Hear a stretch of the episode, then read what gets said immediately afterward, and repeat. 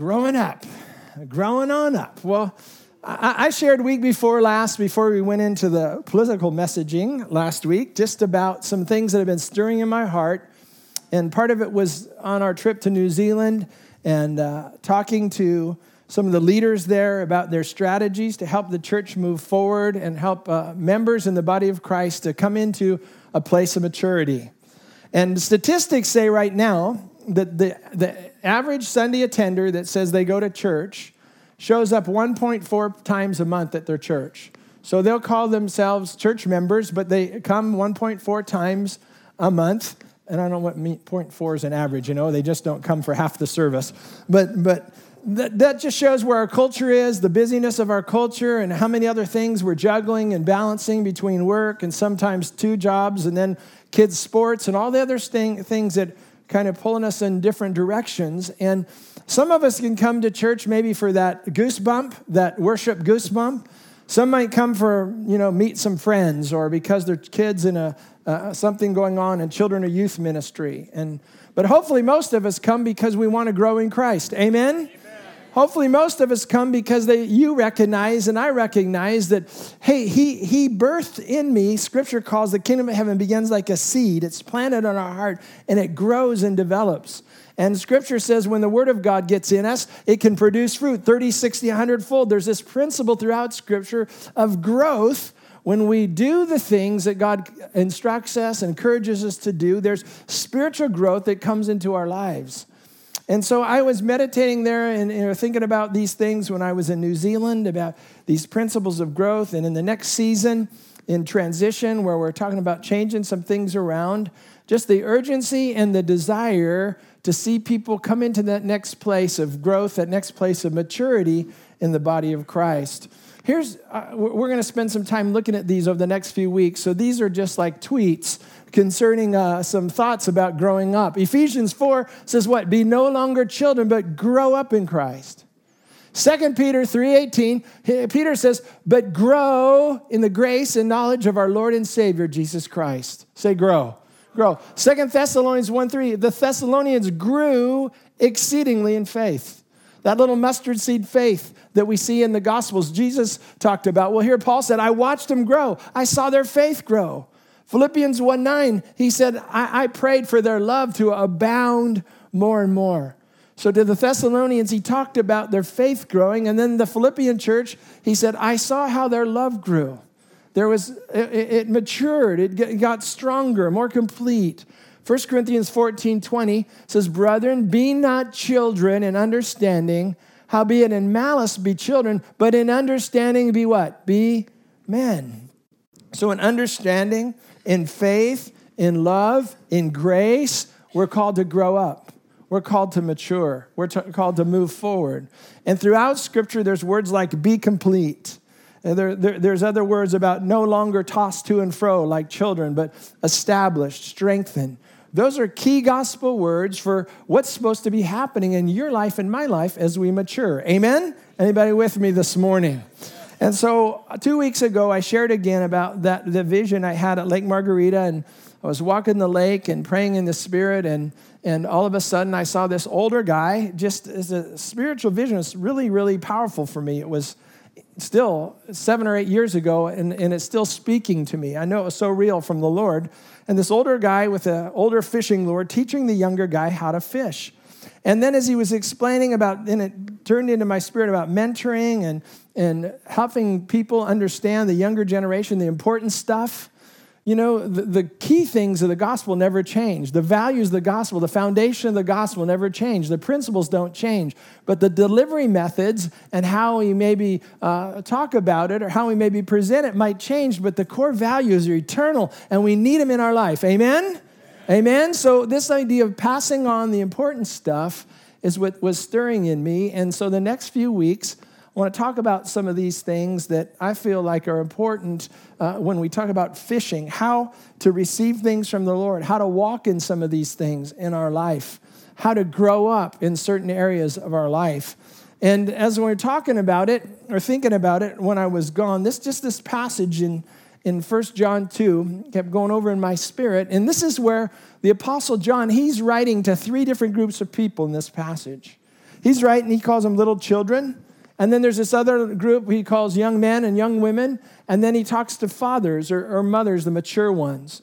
And so today I'm going to touch on this passage and just pick out one of these three categories and spend a little time developing what the understanding needs to be with each of these three age groups. 1 John 2, he says, I'm writing to you, little children, believers, dear ones. You can tell this is the Amplified, because your sins have been forgiven for his name's sake.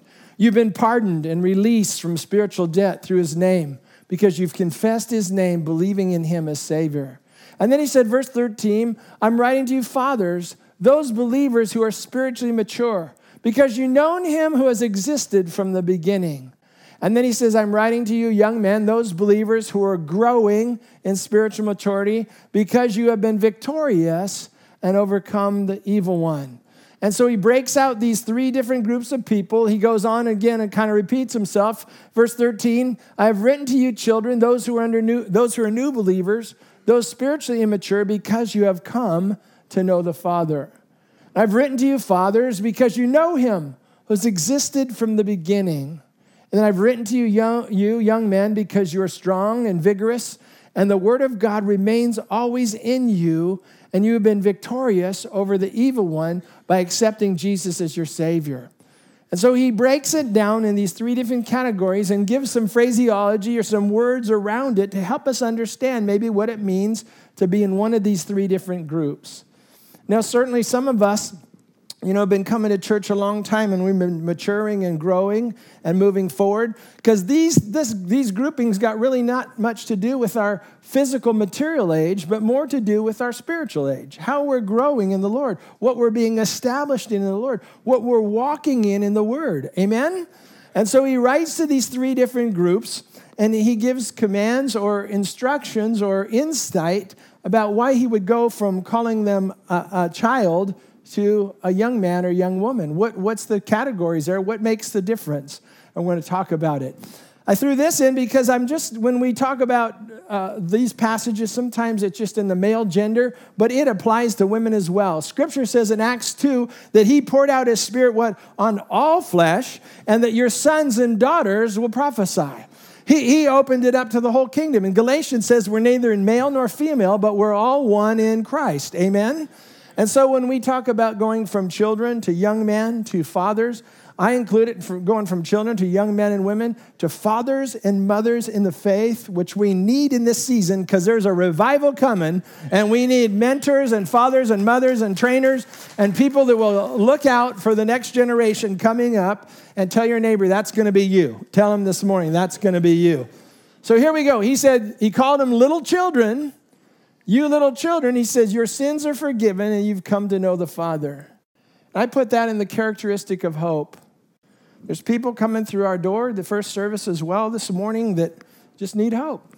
They've got diagnosis, they've got legal issues, there's family things, there's a writ of divorce pending, there's things that are going on in their homes and lives. Some of them don't know Jesus, and they're wandering around hoping for somebody to share good news with them. And, and Paul or John says here, I'm writing to you, little children, and this is what he says, little children, your sins are forgiven you. This is the starting place. This is the beginning where you recognize that you're cleansed. You recognize what Jesus has done for you, and it sticks, and you know it. And you've come to know the Father, that you've been taken out of fatherlessness and that orphan mindset, and now you're in the family of God. He said, Your sins are forgiven you, and you've come to know the Father. That's the first stage, that's the foundation stage. And then he says, he calls them young man or young woman, and he uses these terms. He says, because you are strong and vigorous and victorious. That, that's the faith stage. You're growing in faith. You're growing on, uh, you know how to apply the word of God.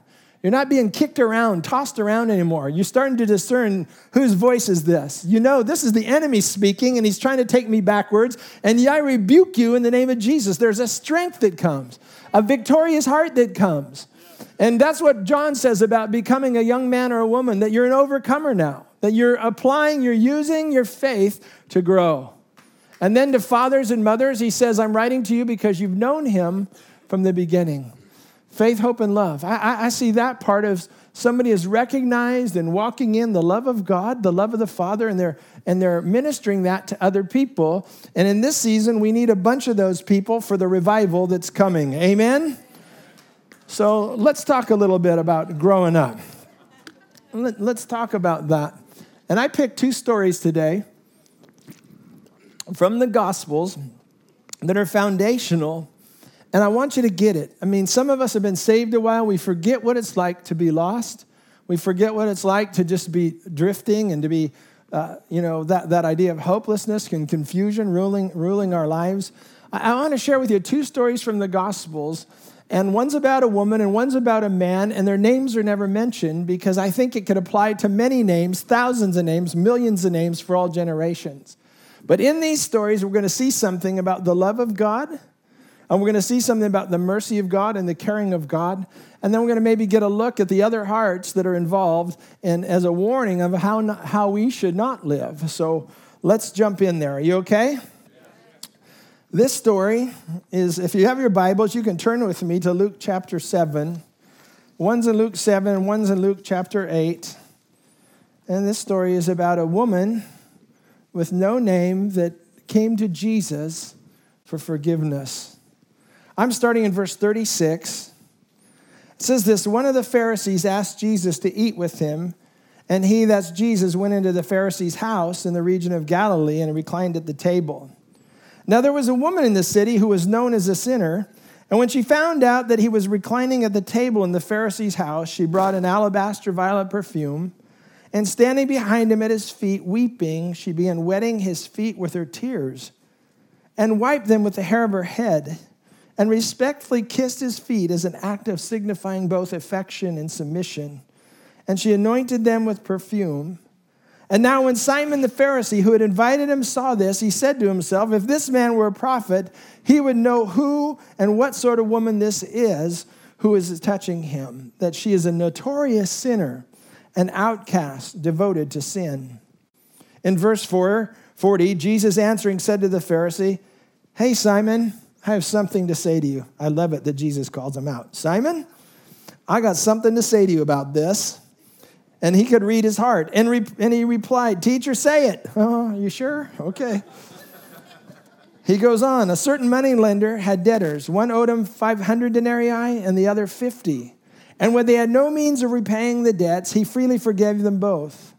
So which of them will love him more? Simon answered, The one, I take it, for whom he forgave more. Jesus said to him, You've decided correctly. And then turning towards the woman, he said to he said to Simon, Do you see this woman? I came into your house, but you have failed to extend to me the usual courtesy shown to a guest. You gave me no water for my feet, but she has wet my feet with her tears, and she's wiped them with the hair, her hair, demonstrating her love. You gave me no welcoming kiss, but from the moment I came in, she's not ceased to kiss my feet. You did not even anoint my head with ordinary oil, but she has anointed my feet with costly and rare perfume. Therefore, I say to you, her sins, which are many, are forgiven, for she loved much. But he who is forgiven little loves little.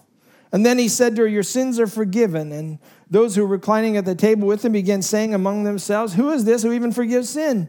And Jesus said to the woman, Your faith in me has saved you. Go in peace from the distress experienced because of sin. Now, when I think about, I write to you little children, what would I want a child, a young person in Christ, to know about this story? Well, first of all, scripture says this, this woman, she was a notorious sinner. She had a reputation. Some say, and most say, commentators say she was a prostitute. Some say Mary Magdalene, others say, no, that's not Mary Magdalene, but there's a very good, uh, maybe foundational reason that she might have known Mary Magdalene. That might be how she found out about Jesus that here's a guy, a teacher, a miracle worker, and he loves the broken.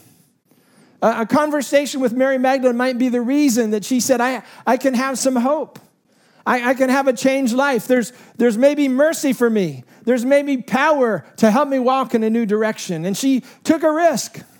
Because coming into a Pharisee's house, a religious leader like that, she would have been judged, she would have been thrown out. She took a risk even to get there. There's something in her, a draw towards hope, a drawing towards forgiveness, a drawing towards a fresh start that made her approach Jesus.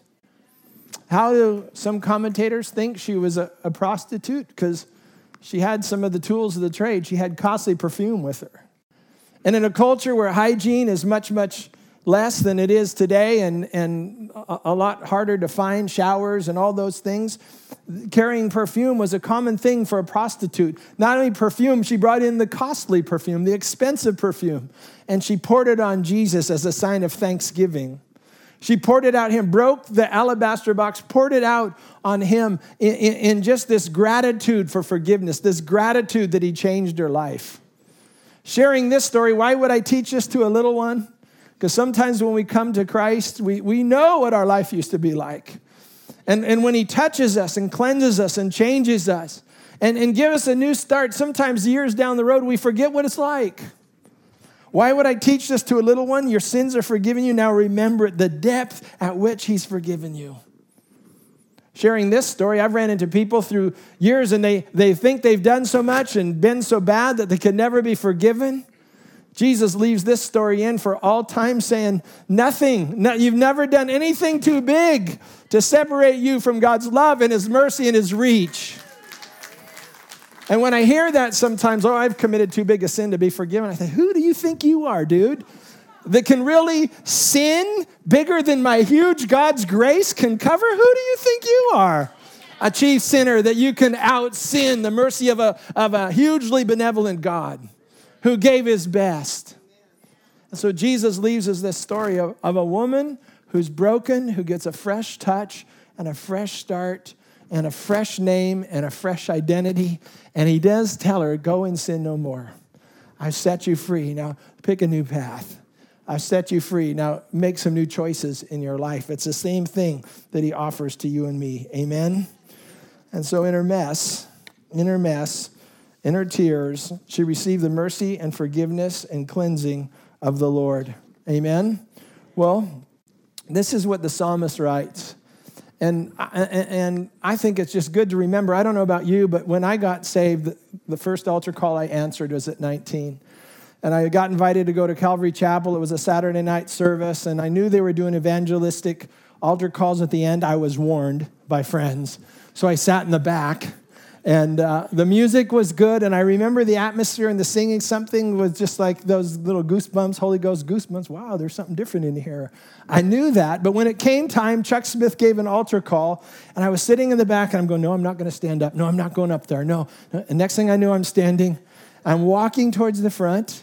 And but with every step, I felt something breaking off me. I, I felt like a load was being lifted from my life, and there was a peace and a joy and something new and something different that was coming over me. And I don't want to ever forget that. I don't want to ever forget what it's like to be forgiven and cleansed and given a fresh start. Amen?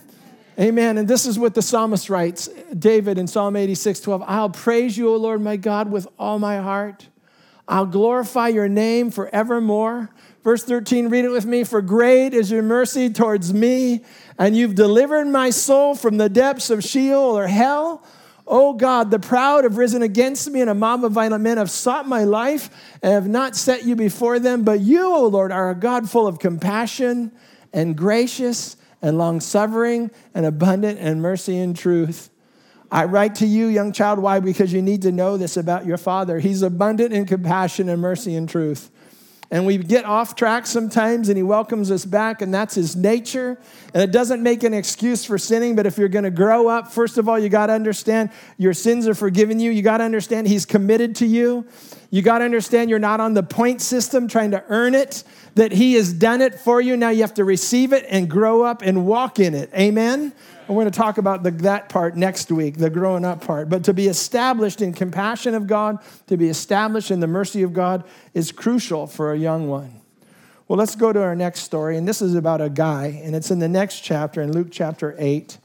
And I know I shared some on this not too long ago, but this story, again, just it's foundational to understanding the mercy of God and the heart of God towards us.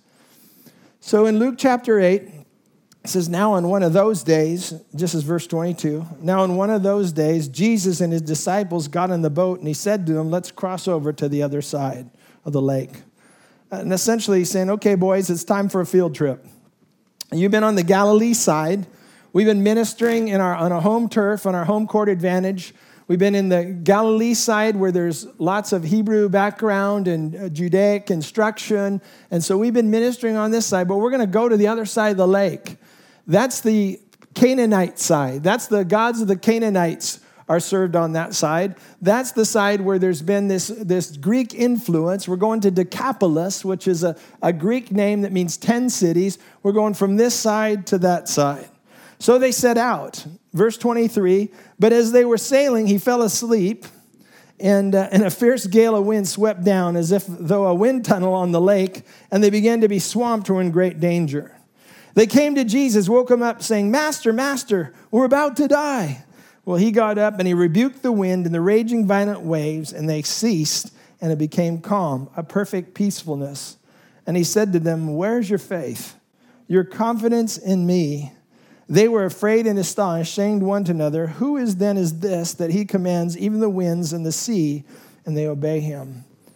I don't know how many know when you're stepping out in new things, often there's opposition to that, huh? When you're stepping out to do something for God, and when you're stepping out to, to press forward, you know there's winds and storms that can come against you. Jesus slept through it, but the disciples were freaking out. And, and then he woke up and he reminded them about power and authority, and he rebuked the wind and the waves. He exercised his authority, and it went calm and it went still. And then let's start in verse 26. This is what I want to get to. And then they sailed to the country of the Gadarenes, which is east of Galilee. And now, when Jesus stepped out on the land, he was met by a man from the city of Gennesaret who was possessed with demons. For a long time, he'd worn no clothes, and he was not living in a house, but among the tombs. Seeing Jesus, he cried out with a terrible voice from the depths of his throat. That, that guttural, I've heard that voice, that demonic voice, a few times in ministry where you can tell there's something possessing them, there's something inside them. And uh, he cried out from the depths of his throat and fell down before him in dread and terror and shouted loudly, What business do you have in common with each other, Jesus, Son of the Most High? I beg you, do not torment me before the appointed time of judgment. Here he is. He's received judgment his whole life, and he thinks Jesus coming is another one to judge him, but he's wrong. Verse 29 Now he was already commanding the unclean spirit to come out of the man, for it had seized him violently many times and he was kept under guard and bound with chains and shackles, but he would break the bonds and be driven by the demon into the desert. And then Jesus asked him, What's your name? And he answered, Legion, because many demons had entered him. And they continually begged him not to command them to go into the abyss. Now, a large, a large herd of pigs was feeding there on the mountain. The demons begged Jesus to allow them to enter the pigs, and he gave them permission. Then the demons came out of the man and entered the pigs, and the herd rushed down the steep bank and into the lake and were drowned. And when the herdsmen saw what had happened, they ran away and told it in the city and out in the country. And people came out to see what had happened. And they came to Jesus and found the man from whom the demons had gone out, sitting at Jesus' feet, clothed and in his right mind, mentally healthy, and they were frightened. And those who had seen it told them how the man who had been demon possessed had been healed. And then all the people, the country of the Gadarenes and the surrounding district, asked them to leave because they were overwhelmed with fear. So Jesus got in the boat and returned to the west side of the Sea of Galilee. But the man from whom the demons had gone out kept begging him, pleading to go with them. But Jesus sent him away, saying, Return home and tell about all the great things God has done for you. So the man went away, proclaiming throughout the whole city what great things Jesus had done for him. Amen. Well, let's, let's talk about this for a minute. I know we've shared some of these things before, but th- this side of the lake, there's the Jewish, the Hebrew side on one side, but this side of the lake was you know, Decapolis. It was under the, the Greek influence. Decapolis means 10 cities. And one of the gods that they worshiped on this side, along with other fertility gods, was the god Dionysus. He was the party god. He was really the god of venting wines, the god of uh, vine grapes, and the god of celebration. Dionysus was also a fertility god. And the interesting thing about Dionysus is in Greek mythology, he had the same kind of origin as Jesus. He was born of Zeus, which is divine, and he had an earthly mother. And so those that followed him believed that there's a supernatural connection between heaven and earth because Zeus was his father and, and he had an earthly mom that he could relate to him. So those celebrating this religion, they, they sacrificed just like the Hebrews did, but instead of sacrificing spotless lambs, they sacrificed swine. They sacrificed pigs. And I like this picture because it looks like strips of bacon on those pigs going into the water. My first inclination is what a great waste of bacon right there, hit, hit, hitting the water. But anyway, Jesus, Jesus judged the bacon. Not only that, he judged their sacrifice. And I think as he decided to go to the other side of the lake, this is what he's doing. He heard their cry. Now, I don't know how far Galilee is from Decapolis, but on a map, it looks like it might be 25 miles. And it might be like here we are, we're in our home turf and we're worshiping and praying, and somebody in their spirit says, There's, there's a guy crying out from Guadalupe. And it's a different culture down there. It's a farm culture and Hispanic culture, and maybe the languages are even mixed down there. But there's a guy sitting naked in the cemetery crying out, crying out for help, crying out for deliverance. And there's a stirring in your soul that says, We're going to take a field trip there and we're going to set the guy free. When I read this in context, it seems like Jesus went just for this guy. Because after he's delivered, it says they get back in the boat and they go to the other side. It's almost like Jesus can recognize the cry of the desperate and said, Guys, we're going there to set this man free. And they get there, and here he is, alone, naked, isolated. He, he, he, scripture says he's homeless, he's living amongst the tombs. It had to be a pretty, pretty desperate situation for this guy for years because another, some other uh, theologians say this that it was the, the practice in these cities to make a person in the village the scapegoat. And so the sins of the, village have been placed on him. The curse has been placed over him by the high priest. People declaring the, the, the things that are going wrong in their families and the things that are happening against them, placing this curse on that guy, allowing this guy to become the scapegoat for the village. And Jesus shows up. And Jesus scrambles the whole theology. He says, first of all, Dionysus, born to Zeus and, and uh, this, this natural woman, I'm the true Son of God. I was born of my Father in heaven and came to earth through a virgin. I'm the true Messiah. And then he comes and says, We're not going to do sacrifices of pigs anymore. And so I'm going to send your sacrifices drowning in the water. And in this declaration and the flexing of his power to set this guy free, he changed the theology. He messed up the theology of the community. So much so that they said, We can't even handle this. Get out of here. But one guy who was excited was this guy. He, he'd been set free with a new hope and a new beginning and a new start and cleansed and, and clothed, set on a new path. Praise God for that. We don't even know his name, but he represents 10,000 people and several that we've seen ourselves set free with a changed life and a new course and delivered and thinking with a clear mind and peace in their heart. And Jesus did it for him. And then he says, I want to follow you. I want to go with you. And Jesus says, You got to stay, man, because your testimony can bring other people to Christ. You got to stay. And so scripture says when Jesus came back the next time, crowds followed him.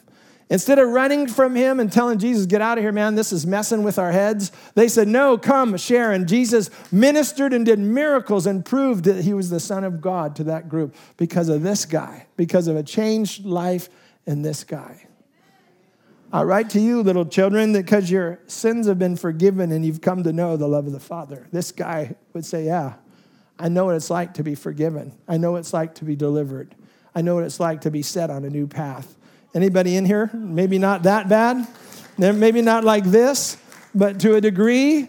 And hey, here's the psalmist. He writes again. He says, I love you, O Lord, my strength. Read it with me. Verse 2 The Lord is my rock and my fortress and my deliverer my God, my strength in whom I'll trust, my shield and the horn of my salvation, my stronghold. I will call upon the Lord who is worthy to be praised. So shall I be saved from mine enemies. The pangs of death surrounded me. The floods of ungodliness made me afraid. The swords of Sheol surrounded me. The snares of death confronted me. In my distress, I called upon the Lord. I cried out to my God and he heard my voice from his temple. Aren't you glad he hears when we cry out? And my cry came before him, even to his ears. And when that cry came from across the lake, Jesus said, Boys, we're going to deliver. Boys, we got a field trip ahead of us, and we're going to go set a captive free. And that's the same God you and me serve. He hears our cry. Tell your neighbor, He hears our cry. Tell your neighbor he hears our cry. I've heard multiple stories of that. Here, here's a guy in Cambodia, and if you've been around a while, I've shared this story. Moni Mak, who's a good friend in Canary, have been uh, serving in Cambodia, started going back in when the country opened up in 96. And in one of their exploits several years ago, they went up to this new district or new region in the mountain area in the north. And they heard about this guy. You can see on his feet, there's a chain there. They heard about this guy that was chained up because of his anger and this, this the demonic manifestation that would come where he would attack people like an animal. And Moni Mak went in uh, after they heard about him, went up there to visit. And Moni told me he got probably as close as from here to the edge of the stage from the guy and began to talk to him, could sense the rage. And he began to share with him about Jesus and Jesus' ability to de- deliver and Jesus' willingness to heal. And shared that story with him. And Moni said the first time I prayed for him was probably this far away and just prayed and asked him to renounce those things, break those things, and he left. He came back a year later, and this guy was sane and, and free and helping and serving. His life had turned around. Not only that, but his father had come under kind of the same kind of oppression because of what had been going on in his son's life. And the second time they came, and their father got free, and their father received Christ and was saved. And mom stayed faithful through the whole, through the whole thing. Aren't you glad for faithful moms that pray and don't give up and, and contend? Mom stayed faithful, but she shared this story, and I shared this with you before. So, when son and dad were oppressed, and there wasn't much help around there, and she had three cows, and one of the cows either was stolen or wandered away, and that was her, her source for, for living. She was able to sell the other two, but that, that third cow was going to be a great source for help, and so that cow wandered off. And she said a year later that she was out praying or just outside there working. I don't know if she was praying, but she's out there working. And she said some cows wandered back into her field. These were full grown. And she called the, the cow, one of them just the name the cow that disappeared, and the cow's head came up. And it walked back over towards her, and she got her fattened cow back who had been eating other people's grains or whatever. And, and, and she sold that cow, and they showed us pictures of how they remodeled their whole house because they could sell that cow.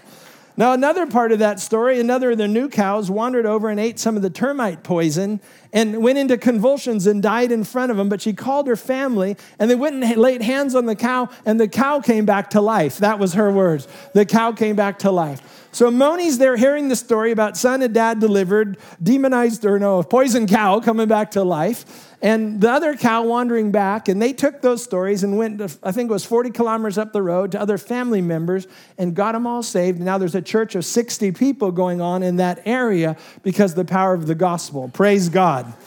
And so when John says, I write to you, young children, because your sins are forgiven and because you've known the love of the Father, I think that's a foundational place for growth. It comes from that platform. Because if you don't know your sins are forgiven, you're going to live in a cycle of sinning, repenting, sinning, repenting, sinning, repenting, the self condemnation, the doubt that comes on you, the shame that you walk in. All those things set you up in a cycle. But to know that your sins are forgiven and now to walk not as a, you know, a, a, struggling sinner just trying to be saved. No, now you start walking as a saved son of God that occasionally struggles with sin. And it's a different way to look at it. It's a different way to see things, a different platform to grow from. And certainly, I'm not advocating sloppy living. I'm not advocating sinful living. I'm just saying when you understand what Jesus has done and the depths to what he went to Calvary for you and me, the price that he paid, that you and me could walk in wholeness and freeness, that's the foundation from which we grow from. That's the foundation from which we move forward from. Tell your neighbor your sins are forgiven. Can you do that this morning? The price has been paid for you. And if Jesus can save people like this, he certainly can save people like you and me. Amen? When he's committed to hearing the cry, traveling miles to set somebody free, like a demonized guy who had been a castaway in his village, he'll come to your house and he'll come to my house. If he can save a, a, a sinner, a woman caught up in prostitution, if he can deliver her, he can deliver you and me. I forgot to mention the other sinner in that first story. The other guy was Simon the Pharisee. The other sinner that need to be delivered is the finger pointer. The other sinner that need to be delivered is the guy making judgments about somebody else's life. And I'm sure, like everybody else, having some stuff in his own life. So, what can we learn on the story? Well, children, young ones, your sins have been forgiven, but be careful as you grow up. Be careful that you don't come from now a place of self righteousness like you've arrived. No, I got to go back to the place being a child and saying, God, you rescued me. God, you saved me. God, it's your help. It's your strength. It's your grace, your might, your power, your anointing, your Holy Spirit working in my life. I have to go back to that place instead of stepping up on a high horse and becoming a finger pointer about what's going on in other people's lives. Amen? If it shifts me to get down in their mess and help them rise up, that would be an important part of the story. But to stand back and to point fingers when God's working in people's lives, that's not my place to judge. He's the faithful one, He's the deliverer. Amen? Amen.